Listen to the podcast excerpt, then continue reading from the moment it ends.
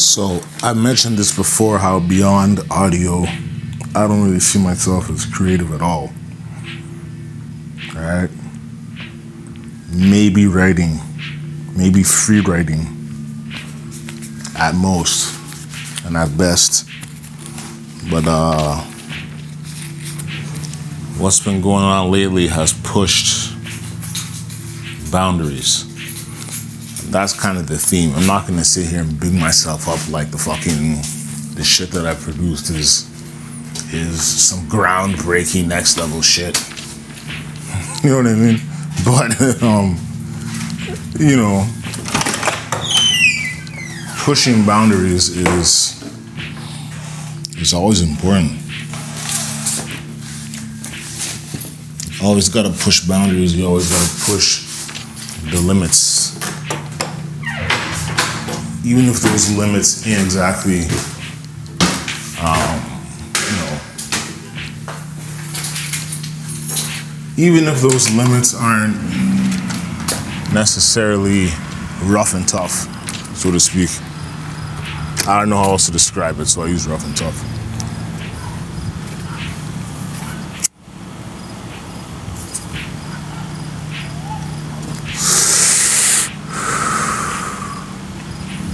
Sometimes you gotta at least attempt to try something new. All right? You gotta at least attempt to try something new. I've released albums, I've released beat tapes, I've released instrumentals, recitals visual art, now stone painting.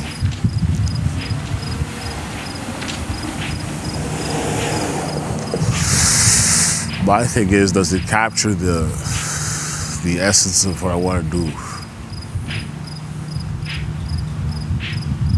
And to be fair, it's not about what I want to do. Does it capture the essence of the concept of fallen soldiers. Know?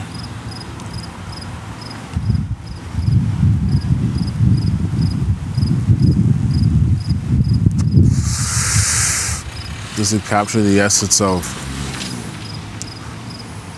people who have lost their lives unnecessarily?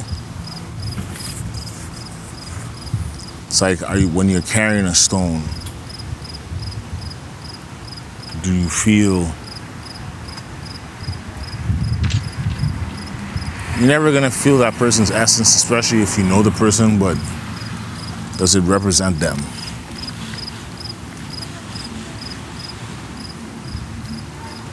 And not to get too mystical, but is their soul contained within? That kind of shit. That's the kind of shit that I think about. Well, we're gonna find out. you know what I mean? We're gonna fucking find out.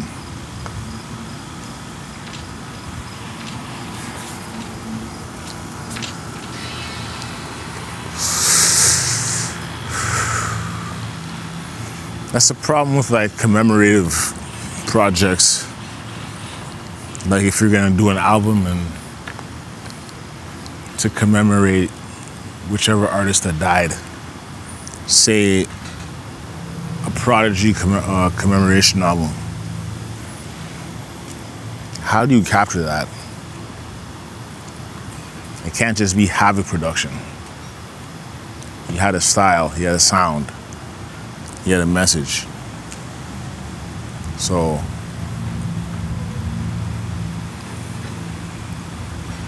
how exactly do you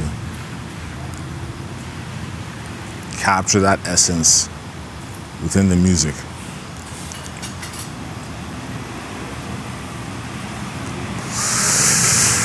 It's a hard one. Just so you know, yeah. Just so you know, Flee Lord, yo. I slept on Flee Lord. I almost feel embarrassed. 38 special less so, but Flee Lord definitely. Slept on him. Man. This music is on that tip, that grimy tip.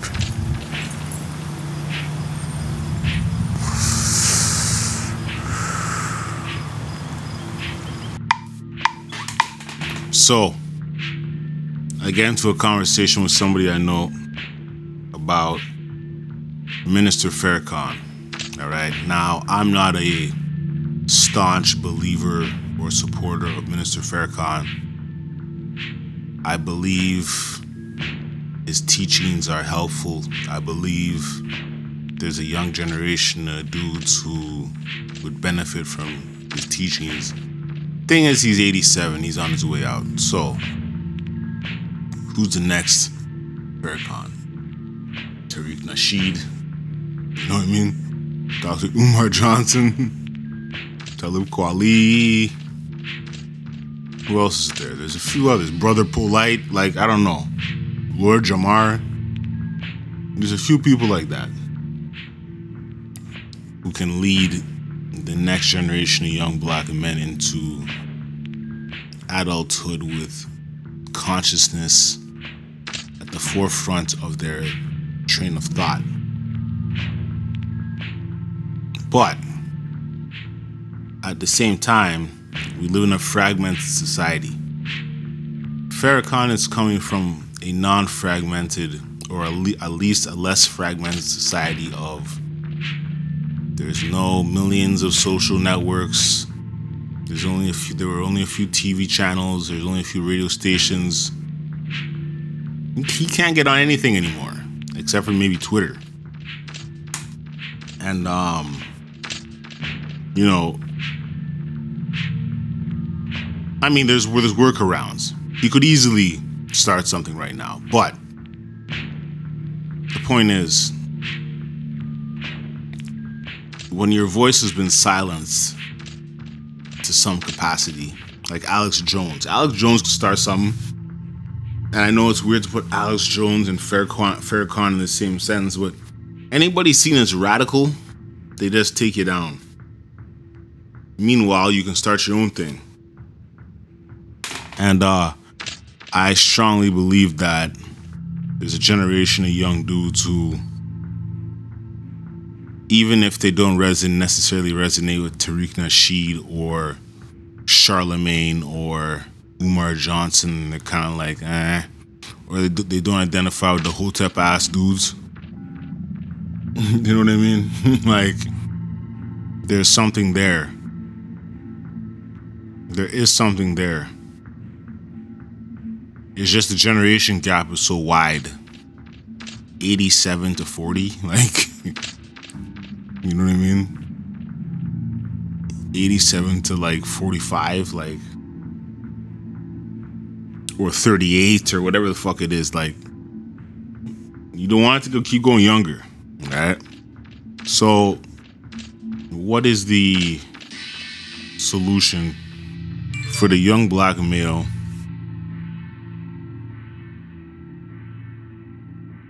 oh boy okay i gotta i gotta get on this one second i love being transparent because i'm like oh yeah i'll be back one sec i literally left the house went to the store went shopping had a cigarette waited for the bus came home made a smoothie, re listened to this entire episode because I forgot what I was talking about. Then got to the part about, oh shit, give me one second. Nah, you know what I mean? And, um, without putting people's business out there, I'll say this. We all have to take sometimes breaks from this thing, this monster of social media. I did it for seven. I did it 2010 to 2017. I got off Facebook, Twitter. I can't really remember the exact dates, but I remember I stopped logging on for a while. And then Instagram was like 2012, 2011 Instagram to 2015, 16, and so on. Didn't really fuck with Vine. Didn't really fuck with Musical.ly. Definitely fucking with TikTok. So it's like you gotta. And sometimes these things are a direct result of things in your personal life. So for me,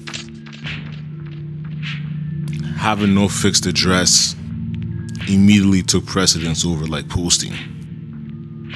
And it was like, now in hindsight, if I had just posted and posted about my life at the time, it would have been an interesting sort of a thing, but I wasn't thinking like that at the time. So, didn't post.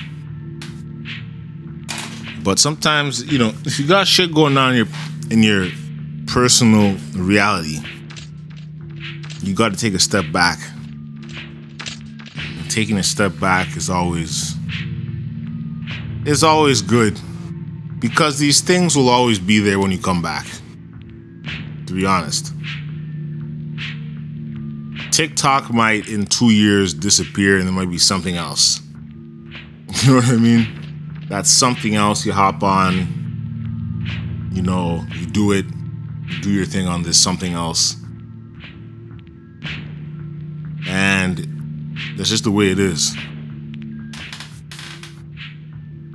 There's never a moment in which you're missing out. You're missing out in the sense that you might not be a first adopter, but you're not missing out on the overall theoretical element of it, you know? So, taking time off from social media It happens. It's necessary and it's often it's seen as weird because it's like, oh, we live in this interconnected world. It's like, who cares? Get off of it. Bounce. Do what you got to do. Live your life. For some people, it's like they get off and go into nature. So for some people, it's just literally they get off and live their life in the city, and it's no different. You know? So, it's something to think about. I have no intention of doing so. Right now, I'm in a in a position where I need to use it and want to use it. So, I'm gonna keep using it. Others, others may use one specific one, one specific site. Others may use zero sites. Some people, it's interesting when people dominate one site for whatever reason. They just dominate the one particular platform. It just becomes their thing. I'm trying to think of somebody. Like I guess Talib would own Twitter in a way. And then some of the Jenners or the you know then people would be like on some IG shit. Um, TikTok would be Charlie, whatever last name is. Like it's just how it is. People dominate certain networks. So, on that note, I'm to continue with this project and see how it turns out. You know, I also got to call this art gallery to see what kind of space they have. All right? So I gotta do that right now. All right? Peace.